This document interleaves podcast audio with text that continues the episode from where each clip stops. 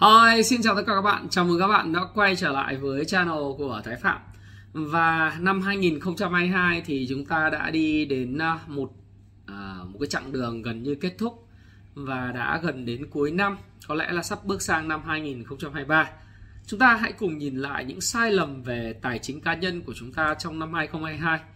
Và tôi muốn hỏi các bạn rằng là sau một năm thì các bạn đã cảm thấy mình giàu hơn trong năm 2021 hay không? Năm ngoái?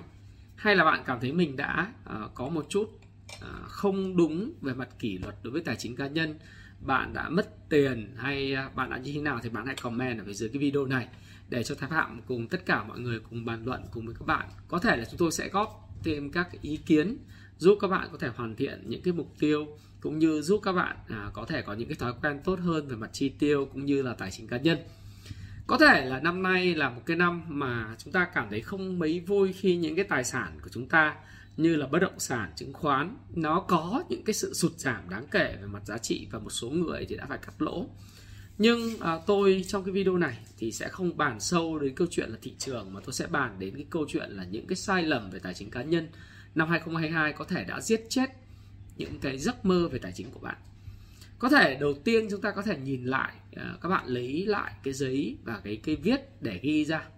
Mình có sai lầm trong việc chi tiêu hay không? Bởi vì đối với tài chính cá nhân, đặc biệt là tài chính à, những lời khuyên tài chính 101 của Thái Phạm đều cho rằng rằng đối với việc đầu tư hay đối với việc tích lũy về tài chính cá nhân thì ngoài cái việc tấn công, tức là kiếm tiền, chúng ta cần phải có cái thói quen ghi lại những cái chi tiêu của mình một cách nó gọi là chi tiết hàng ngày bởi vì đó là mục tiêu giúp chúng ta không bị thủng lưới, tức là chúng ta phòng thủ với lại những cái tác động từ bên ngoài, những tác động xấu của cái việc là hào nhoáng những cái thói quen chi tiêu xa xỉ và những cái thói quen chi tiêu không có kế hoạch. Đấy, cũng giống như trong bóng đá, tôi đã ví dụ, một đội bóng muốn vô địch thì chúng ta cần phải có cái hàng công rất là mạnh mẽ, có nghĩa là gì? Chúng ta phải ghi được nhiều bàn thắng và kiến tạo được nhiều bàn thắng cho cầu thủ tiền đạo ghi bàn. Và đối với tài chính cá nhân, một khái niệm tương tự áp dụng đó là bạn phải kiếm được nhiều tiền và nâng cao cái năng suất lao động của mình. Tuy nhiên, muốn vô địch ngoài hàng công thì chưa đủ. Bạn cần phải có một cái hàng thủ vững chắc với một thủ môn và bốn hậu vệ à, cực kỳ giỏi là hậu vệ thòng và hậu vệ cánh có thể lăn xả quyết liệt à, trước những cái đòn tấn công của những cái đối thủ Đấy. là bóng đá. Thế còn đối với tài chính cá nhân thì những đòn quyết liệt tấn công của đối thủ là gì? Là những chiêu giảm giá sập sàn là những cái hành vi bốc đồng của chính bản thân nội tại của chúng ta mắc những cái sai lầm liên quan đến việc chi tiêu một cách vô tội vạ và à, chúng ta chi tiêu không có tổ chức không có kế hoạch. À, việc chi tiêu và có kế hoạch à, chi tiêu một cách rõ ràng và sau đó lên à, những cái nhật ký giao dịch chi tiêu mà tôi đã giới thiệu với các bạn trong cái phần mềm Money ơi là một cái phần mềm mà giúp cho các bạn có khả năng là ghi lại những cái uh, thiết ký giao dịch một cách tốt. Thì các bạn có thể download cái phần mềm đó hoặc các bạn có thể tải phần mềm Money Manager để các bạn đảm bảo cái mục tiêu đó là cái phần uh, chi tiêu của các bạn nó không bao giờ được vượt quá cái phần thu nhập. Còn nếu mà chúng ta sai lầm là gì? Là chúng ta chi quá cái thu nhập của chúng ta. Đấy là cái điều đầu tiên sai lầm của các bạn cái thứ hai tôi nghĩ rằng các bạn bị thủng lưới trong năm 2022 đó chính là cái câu chuyện là các bạn mua những thứ không có ích uh, mua vì bạn bè lôi kéo hoặc là vì cảm tính hoặc là vì những cái lý do ham thích nhất thời. Uh, nói thí dụ đó là những cái đồ công nghệ mà các bạn cảm thấy rằng nó không hữu ích được bao nhiêu cho quá trình ờ, thực sự là phát triển học tập hay là quá trình giải trí của các bạn cả. Các bạn mua chỉ bởi vì có một cái tính năng giới thiệu của nhà cung cấp À, nói rằng cái công nghệ này nó sẽ tốt hơn công nghệ cũ của bạn. Một cái iPhone 14 à, nó tốt hơn iPhone 13 Pro Max ở điểm nào thì tôi cũng chưa thấy nhìn thấy rõ. Ngoài việc là uh, theo nhân lời quảng cáo của những cái nhà sản xuất như Apple và những cái trang mạng đó là quay phim nét hơn rồi bộ vi xử lý tốt hơn. Bạn mua thì có lẽ không ai phân biệt được đâu là iPhone 13 Pro Max và iPhone 14 Pro Max cả ngoại trừ khi mà bạn mở cái màn hình à, YouTube ra thì bạn sẽ xem thấy nó có cái chấm đen đen ở trên cái màn hình của iPhone 14 một cái màn hình nó không tràn màn hình luôn. Thực sự các bạn là đồ công nghệ là một cái điều rất là uh, vô vàn về mặt giá cả. Trừ khi bạn là người có thu nhập um, rất là tốt và bạn là một người thì không quan tâm đến việc chi tiêu. Nhưng đa phần mọi người khi mà gặp những sai lầm tài chính cá nhân đó là mọi người chi tiêu quá cái sức chịu đựng của mình thậm chí là vay nợ để mua những đồ công nghệ. Ờ, đặc biệt là những cái điện thoại thông minh thì đó đó là không nên. Rồi những cái đồ chơi khác nữa à, không phải là đồ chơi công nghệ, đồ chơi có thể là high end hoặc là những cái đồ chơi mang tính collection siêu tầm của mình trong cái bối cảnh kinh tế khó khăn, thì đó cũng là một cái sai lầm mà mang tính chất chết người về mặt tài chính cá nhân, khiến cho cái hạc thủ của bạn bị lủng và bị thủng lưới.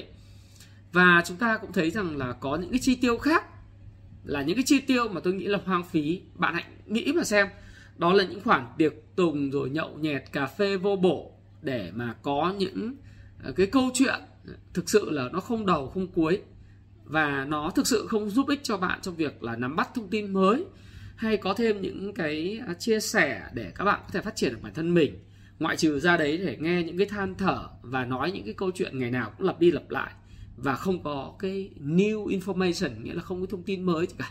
Nó không có ý nghĩa trong việc phát triển bạn nhưng ờ, các bạn cứ thống kê lại đặc biệt nếu các bạn có cái sổ kế hoạch chi tiêu thì bạn sẽ thấy rằng là những khoản tiền chi tiêu cho những hoạt động nhậu nhẹt cà phê rồi những cái hoạt động ăn chơi vô bổ nó chiếm một cái khoản à, tài sản à, không phải tài sản mà khoản chi tiêu rất lớn hàng tháng và định kỳ của bạn. Nếu bạn muốn ngắt cái sai lầm này thì bạn phải có kế hoạch giảm ít nhất là 30 thậm chí 40 50% những cái khoản cà phê vô bổ đi trừ khi bạn làm nhà đầu tư và những cái khoản mà cà phê là để giao kết với những siêu cò, lấy những cái thông tin mà người khác không thể lấy được thì theo tôi là bạn nên trả tiền cho những người mà thông minh hơn bạn, giàu có hơn bạn và có nhiều thông tin hơn bạn. Còn lại thì bạn không nên ờ, cà phê quá nhiều hoặc là ăn chơi nhậu nhẹt quá nhiều với những người ờ, ngang hàng bạn hoặc thấp hơn bạn bởi vì nó sẽ khiến cho bạn, làm sao? Khiến cho bạn cảm thấy bạn ở vị thế superior, tức là hơn người khác chia sẻ rất nhiều nhưng cái thứ mà bạn nhận được thì không được là bao nhiêu so với lại những gì mà bạn đã chi tiêu. Thì đó là những cái sai lầm về mặt tài chính cá nhân à, đối với năm 2022 mà tôi nghĩ là các bạn cần phải rút ra. Rồi một cái sai lầm nữa mà chắc hẳn những bạn trẻ ở đây những người dưới 30 tuổi thậm chí những người 32 33 vẫn còn gặp phải. À, với những người không có công việc ổn định thì thường xuyên là lạm dụng cái à, chi tiêu từ thẻ tín dụng. Chi tiêu từ thẻ tín dụng là một trong những điều uh, phát minh nó rất là thần kỳ của người Mỹ và giới phương Tây. Có nghĩa là một cái credit card của Visa hay Mastercard hay là American Express, vân vân. Khi phát hành ra cho bạn thì cái phát minh vĩ đại là chỗ là bạn có thể tiêu xài mà chưa cần phải trả tiền. Bạn chỉ cần trả tiền, sau đó là 30 ngày hoặc 45 ngày hoặc 55 ngày 50 ngày mà không mất lãi. Rồi bạn có thể không phải mang một số lượng tiền rất lớn khi đi mua sắm ở siêu thị hay là các shopping mall hay là các trang thương mại điện tử. Ừ, bạn ờ, tiêu xài và mua sắm rất dễ dàng. Có điều là bạn cần phải hiểu rằng là cái hidden cost, tức là cái chi phí ẩn sau mỗi cái giao dịch của cái thẻ tín dụng, nó là cái gì? Nó chính là những cái khoản mà lãi suất trên khoản chi tiêu rất rất lớn, lên tới ờ, 45 50 phần trăm. Ờ, hiện hiện tại nó lên tới 38 cho đến 55 phần trăm ở một số thẻ tín dụng, một số ngân hàng nếu trong điều kiện bạn không trả hết cái số tiền mà bạn chi tiêu, bạn chỉ trả góp, tức là trả một phần 10% của cái số tiền bạn chi tiêu và bạn nghĩ rằng là ờ, những cái phần còn lại không cần phải trả thì nó không sao. Nhưng bạn nên nhớ với tôi rằng ờ, cái thẻ tín dụng nó được phát hành nhằm mục đích chính đó là giúp bạn có được sự thuận tiện, convenience tiếng Anh nó gọi convenience, hay tính từ là convenient cho cái sự chi tiêu của bạn mà thôi. Còn nếu như bạn đã xài tín dụng một cách thường xuyên và trở thành một cái thói quen và cũng như là một cái thứ không thể bỏ để mua những hàng hiệu, mua những thứ mà bạn không thể trả được trong hiện tại và không thể trả được hết một lần vào thời điểm due date, tức là vào ngày payment, tức là ngày thanh toán, thì bạn phải trả à, cái lãi suất ngay từ lúc phát sinh cái chi phí giao dịch đó. Phát sinh cái giao dịch đó là khoảng từ ba mươi mấy phần trăm cho đến 55 phần trăm. Và điều này trong chung và dài hạn sẽ giết chết tương lai tài chính của bạn và của gia đình bạn. Và thậm chí một số người còn lạm dụng à, cái tính năng thẻ tín dụng một cách nó à, nó quá đà. Tôi biết là một số em có những cái thu nhập chỉ khoảng tầm 12 13 triệu. Thì à, hiện nay một số ngân hàng cấp phát cái thẻ tín dụng một cách rất là tự do. Ờ, một cách tự nhiên khi mà bạn có hợp đồng lao động. Ừ, có thể giúp bạn chi tiêu 3 tháng hoặc 2 tháng. Họ còn cho phép là những cái nhân viên này được quyền rút tiền mặt à, sẽ xài trước chi tiêu trước tương lai của mình. Và những người trẻ có một cái thói quen rất xấu và tôi thấy là một số nhân viên trước, trước đây của tôi hay là một số nhân viên mà có cái hoàn cảnh khó khăn trước đây của tôi thậm chí còn đi rút tiền từ thẻ tín dụng ra để chi xài. Tức là thiếu tiền mượn tiền người khác đến một cái giai đoạn mà không có tiền thì đem đi ra cái cây ATM đưa cái thẻ tín dụng vào rút tiền ra để chi xài. Bạn nên nhớ rằng là hành động đó là hành động sabotage cái uh, hy sinh và nó tôi gọi là tự sát đối với lại cái tài chính cá nhân. Bởi vì thời điểm bạn rút tiền là bạn đang vay ngân hàng với cái lãi suất vào khoảng 50% một năm. Phải 50% một năm. Bạn bạn nghe không lầm đâu nếu bạn vay ngân hàng 10 triệu với thẻ tín dụng thì cái khả năng là bạn à, phải trả lãi cho ngân hàng một năm là 5 triệu. Cộng với lại 10 triệu bạn đã rút thì sau một năm bạn phải trả là 15 triệu. Có nghĩa là bạn đã tiêu trước tương lai của mình. À, bạn dùng tiền lương và thu nhập trong tương lai để mà trả cả lãi và gốc của những cái bốc đồng tại thời điểm hiện tại do đó việc lạm dụng thẻ tín dụng và lạm dụng tín dụng để thỏa mãn những cái nhu cầu của cá nhân nào là ui dồi tiki uh, sale rẻ quá shopee có nhiều cái chương trình khuyến mại quá nào là Lazada có nhiều cái chương trình hấp dẫn rồi cái cửa hàng này cửa hàng kia có chương trình hấp dẫn em phải rút tiền hoặc em phải dùng thẻ em quẹt.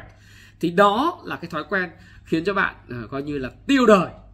Tôi nói đặc biệt các bạn trẻ ha các bạn sẽ tiêu đời nếu các bạn sử dụng thẻ tín dụng một cách gọi là tràn lan và một cách không có kiểm soát đặc biệt là không có kế hoạch.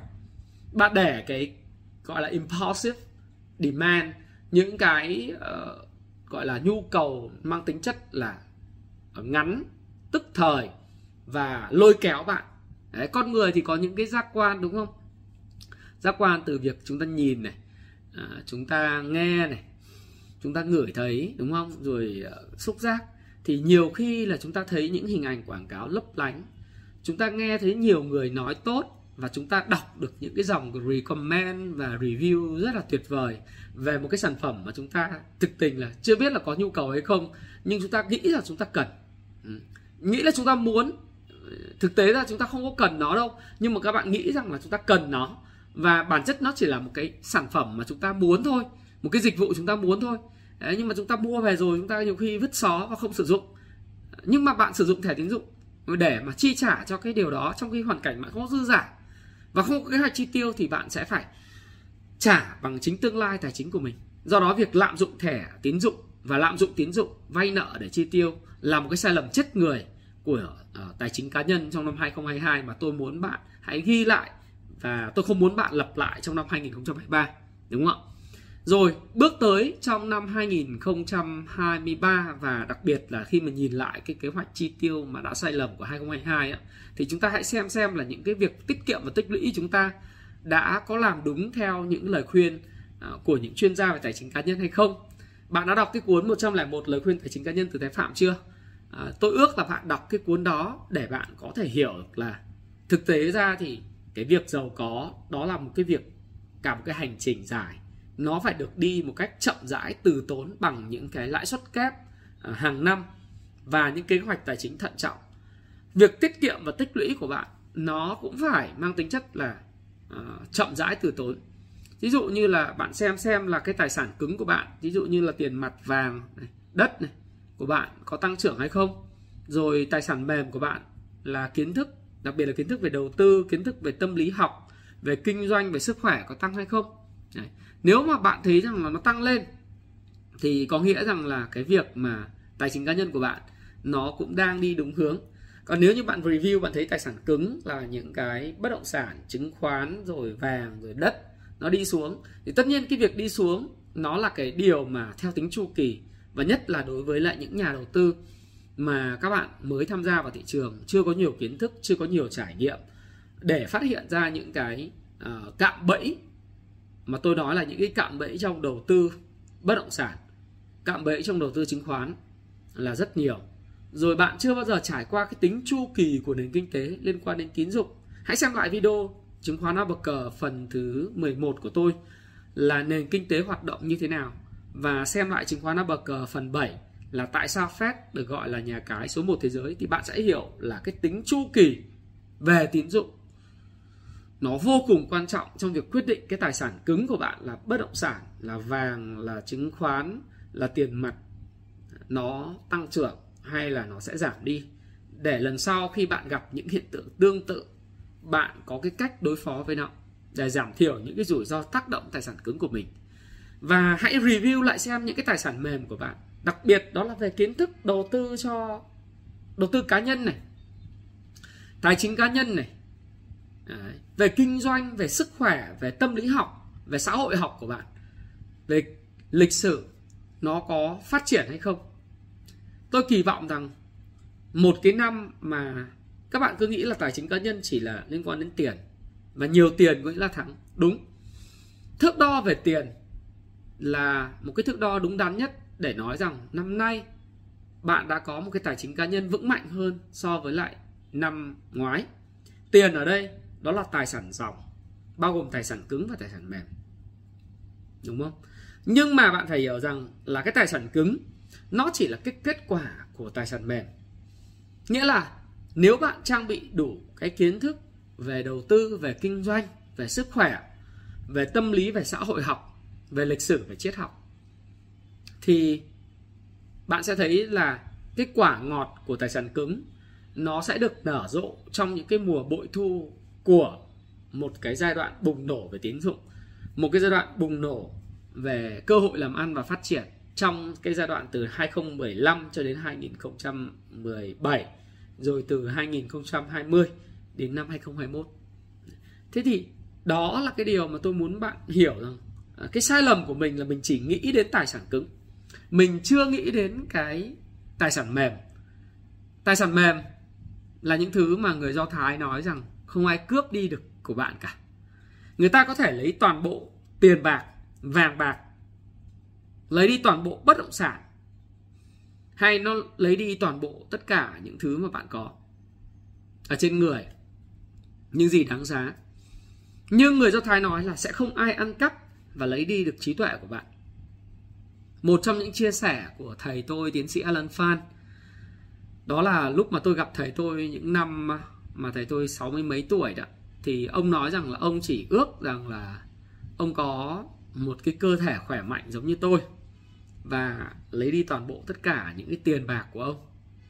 Thì ông cũng cho hết. Ông chỉ ước là ông có một cơ thể khỏe mạnh giống như tôi và được quay trở lại. Thời năm 30 tuổi đạp xích lô cũng được nhưng đừng lấy đi cái tiền bạc à, lấy cái, cái kiến thức của ông thì ông có thể làm lại hết và thậm chí có một cái cơ hội làm ăn rực rỡ hơn so với lại thời đại thời điểm mà ông đã rất thành công khi đang à, ở Việt Nam. Đấy thì cái đó là cái mà minh chứng cho sự đầu tư và kiến thức đầu tư vào cái à, tài sản mềm nó sẽ tác động như thế nào đến cái kết quả của tài sản cứng.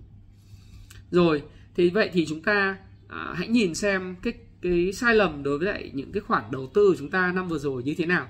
Các bạn khi nhắc đến cái chuyện sai lầm về tài chính cá nhân liên quan đến đầu tư đó thì các bạn sẽ comment, và tôi đoán các bạn là đến 90% các bạn sẽ comment phía dưới là em mất tiền vì mã chứng khoán này, em mất tiền vì chứng khoán, em mất tiền từ thép, em mất tiền từ ngân hàng, em mất tiền từ bất động sản, em mất tiền từ dầu khí, anh, em mất tiền từ xuất khẩu, thủy sản, vân vân.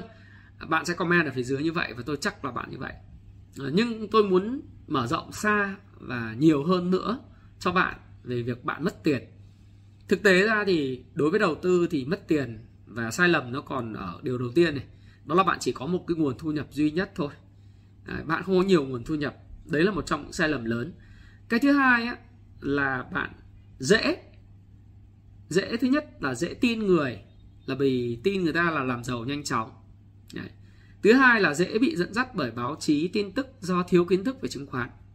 Cái việc dễ tin người ấy, là một cái điều mà tôi thấy đa phần những cái chị em hoặc là những người anh em nhỏ tuổi mới bước vào thị trường chứng khoán gặp phải. Vì dễ tin người chứ cứ đọc cái comment ở đâu đó trên các cái cộng đồng trên các diễn đàn thấy cái anh này nói có vẻ hay hay đúng không? Là uh, bắt đầu là là coi như là uh, nói sao nhỉ? Uh, thấy người ta nói hay hay là tự dưng uh, mình nghĩ rằng là ồ anh ấy nói như vậy thì ờ, có nghĩa là anh ấy am hiểu. Và cái chị ấy nói, chị môi giới đấy nói, có vẻ như là chị rơi, môi giới đấy rất là hay. Hoặc người này đang nói đúng quá. Thị trường đang còn tăng, cứ mua theo là thắng. Rồi tham gia vào các nhóm zalo, những nhóm chat, rồi cứ mua mua bán bán liên tục, dẫn đến mất tiền. Thậm chí là mua ở những cổ phiếu ở trên đỉnh cao luôn. Đấy. tôi hay nói đùa là nếu mà thượng đế cho mình những cái cơ hội thì thượng đế chỉ cho mình cơ hội một lần để mua đáy bán đỉnh. Thế còn lại thượng đế thì cho các bạn rất nhiều cơ hội để mua đỉnh và bán đáy.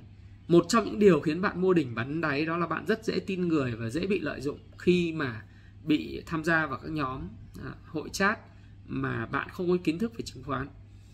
Rồi bạn rất dễ bị người ta dẫn dắt bởi những cái tin tức. Thực tế là cùng một tin tức nhưng cách giật tít khác nhau của những cái media khác nhau khiến cho bạn hiểu lầm tưởng về bản chất của vấn đề Đấy. À, nếu mà các bạn hiểu là báo chí tôi không nói là báo chí là không tốt báo chí là rất tốt nhưng mà trong cái mảng tài chính này cái việc mà giật một cái tít nghe nó kêu nó hay không có nghĩa rằng là bản chất của vấn đề nó là tốt thí dụ có những doanh nghiệp mà họ làm ăn ngày càng kém hơn so với lại cùng kỳ năm ngoái nhưng mà báo chí thì lại giật tít là ờ, so là ờ, tốc độ tiêu thụ ổn định doanh thu ổn định. Nhưng mà nếu như mà một cái một cái mục tiêu của báo chí ờ, và báo chí không nói nói như vậy không đúng. Cái tin tức ở media thì nói đúng như vậy hơn bởi vì có những cái media không phải là báo chí. Có những cái media chỉ là copy lại thôi. Thì những cái media đấy họ dễ giật tít là uh, lợi nhuận sụt giảm mạnh mẽ để mà tác động cái từ mạnh mẽ vào trong đầu nhà đầu tư để khiến họ phải bán ra tài sản. Thế thì bạn dễ bị dẫn dắt bởi thông tin đó bởi vì bạn không có kiến thức về TA không có kiến thức về FA cổ phiếu. Bạn rất dễ bị tin vào những cái như thế. Rồi bạn dễ bị thao túng tâm lý khi bạn không có nhiều thông tin hoặc là có những thông tin hỗn tạp và có cái bản lĩnh kém vững vàng. Rồi không có những cái cái quyết định đúng đắn được bởi khi đã bị thao túng tâm tâm lý thì bạn sẽ không có quyết định đúng đắn. Hay là bạn dễ bị lung lay trong quyết định của mình kể cả cắt lỗ hay là chốt lời take profit hay là, là các bạn là take uh, cái cái tức là cắt lỗ đấy và chốt lời. Bạn cũng đều là dễ bị thao túng hết vì bạn không có quyết định vững vàng và bạn đặt quá nhiều những cái kỳ vọng và cảm xúc cá nhân của mình vào trong uh, cái quyết định của mình thực tế là tôi thấy rất nhiều người, kể cả những người đã đọc sách nhưng mà chưa thực sự thuần thục những gì sách dạy. Ở điểm là như thế này, họ có một cái rất là dở. Đấy là họ đọc nhưng họ không thực hành theo. Cái thứ hai là họ có hiểu về TA rồi, nhưng họ lại để cái hy vọng và những cái luận thuyết âm mưu dẫn dắt mình thay vì những cái mẫu hình, những cái giá và khối lượng, những cái chỉ báo về kỹ thuật giúp họ xác định được cái xu hướng của thị trường. Thị trường nói với bạn rằng là nó đã đến cái thời điểm bán nhưng mà bạn lại không tin bạn vẫn giữ và bạn chống lại. Rồi thị trường nói với bạn là đến thời, thời điểm mua nhưng bạn lại nghi ngờ bởi vì bạn vừa bán hết. Thì nó cũng rất là nhiều những cái yếu tố như thế khiến cho các bạn không có cái quyết định một cách vững vàng được vì bạn không tin một cái điều gì hết. Bạn chỉ tin vào nhận định của chính mình và thứ hai là bạn tin vào những cái thứ mà À, bị thao túng thôi hoặc là nghĩ vào những cái âm mưu gì đó. Ví dụ như là nhà đầu tư nước ngoài họ đã bán ra thì mình cứ nghĩ là họ bán ra. Nhà đầu tư nước ngoài họ mua vào thì mình hiểu là họ mua vào còn uh, nước nhà đầu tư cá nhân bán ra hay mua vào thì thực tế chất bản chất ra những cái thứ đó nó đâu có ý nghĩa gì nhiều đâu đúng không? Cái quan trọng đó là cái biểu đồ và cái thị trường đang cố nói với mình điều gì. Cái điều này quan trọng hơn rất nhiều nếu biểu đồ cố gắng nói với mình rằng là thị trường đang ở trong xu hướng không có thể ờ, chơi được, không thể đầu tư được, thì mình dừng lại. Nhưng bạn lại chuẩn ờ, trần trừ không quyết định và dẫn đến cái việc bạn dễ bị cái việc lung lay trong các quyết định của mình. Rồi bạn dễ bị chi phối do cái tâm lý không vững, do thiếu kiến thức, thiếu trải nghiệm, dẫn đến những cái thua lỗ trong đầu tư. Đấy. thì đấy là cái sai lầm về tài chính cá nhân và liên quan đến đầu tư của bạn một cái sai lầm nữa, một cái nhóm sai lầm tôi gọi là lười. Lười thứ nhất là gì? Lười đọc sách, lười nghiên cứu về cổ phiếu, lười nghiên cứu về FA của cổ phiếu, người lười nghiên cứu những yếu tố vi mô về ngành, nghiên cứu những yếu tố vi mô của doanh nghiệp. Cái lười này là cái lười sai, sơ đẳng nhất và sai lầm nhất. Nó khiến cho bạn không có đủ niềm tin và dễ bị thao túng vào tâm lý. Đấy. không đọc sách về cái đầu tư giá trị và cũng không biết cách đọc sách về tâm lý học, cũng không đọc sách về xã hội học hay tâm lý học, rồi về kỹ thuật, khiến cho bạn không biết là cái trạng thái thị trường đang ở đâu. Và cái thứ hai là lười về nghiên cứu. Lười về nghiên cứu ở đây là nghiên cứu qua loa về việc cái cơ hội đầu tư mua bất động sản hay mua chứng khoán của mình. Các bạn nên nhớ là các bạn mua một cái iPhone như thế này, hay bạn mua một cái điện thoại, một cái máy tính laptop một cái TV, tôi thấy bạn bỏ ra hàng giờ để nghiên cứu trên các trang thương mại điện tử xem các cái chip à, vi xử lý nhân ram rom các thể loại về à, camera đánh giá người này người kia. Rất là kinh. Thậm chí có những người khi mà lựa chọn mua một cái món đồ còn mất cả nửa ngày để nghiên cứu món đồ chỉ có mười mấy hai chục triệu. Nhưng mà khi quyết định mua một cái mục cổ phiếu cả vài trăm triệu lên đến vài bạc tỷ thì cái quyết định đấy diễn ra chưa đầy 5 phút đồng hồ. Và thậm chí có những cái mã cổ phiếu mà bạn không biết cái mã đấy là mã nào. Hoặc là chỉ nghe tên à ồ tôi mua cái mã bất động sản này nghe đồn là có một nhóm đánh lên. À, tôi mua mã chứng khoán này nghe đồn là mã chứng khoán này có nhiều cái tỷ lệ um, phần trăm về gọi là market share tức là thị phần môi giới rất lớn tôi mua cái cái cổ phiếu thép này là bởi vì nghe đồn là nó mạnh nhất trên thị trường hiện tại hoặc là tôi thấy nó vị trí dẫn đầu ngành. Thì việc tìm hiểu của bạn và nghiên cứu cổ phiếu của bạn nó chỉ diễn ra trong vòng 5 phút và nó được thúc đẩy bởi lòng tham và thấy bảng điện nháy liên tục. Giá cổ phiếu tăng lên 4%, 5% và trong đầu bạn chợt nhìn ra là ồ nếu mình không mua thì cái mã cổ phiếu này sẽ tăng trần mất. Hoặc là chúng ta không mua thì bây giờ nó sẽ không còn cơ hội chúng ta mua trong phiên ngày hôm nay nữa. Đấy thì bạn lười đọc, nghiên cứu về ngành, nghiên cứu vi mô và lười đọc sách. Lười nghiên cứu. Và lười nghiên cứu là bởi vì nhiều khi mình không có cái công cụ để mình nghiên cứu. Mình cũng chả có phần mềm phân tích kỹ thuật, phần mềm phân tích về FA phần mềm nghiên cứu về các cái mã cổ phiếu để mình nghiên cứu. Mình chỉ nghiên cứu thông qua mỗi cái ứng dụng của cái công ty chứng khoán trên cái điện thoại thôi. Mà tôi nói cho các bạn là cái ứng dụng đấy thì nó được thiết kế một cách tối giản. Chỉ những thông tin liên quan cơ bản về cổ phiếu một cách nó quá đơn giản. Để các bạn có thể ra quyết định phức tạp về đầu tư. Bạn nên nhớ đầu tư là một hoạt động phức tạp.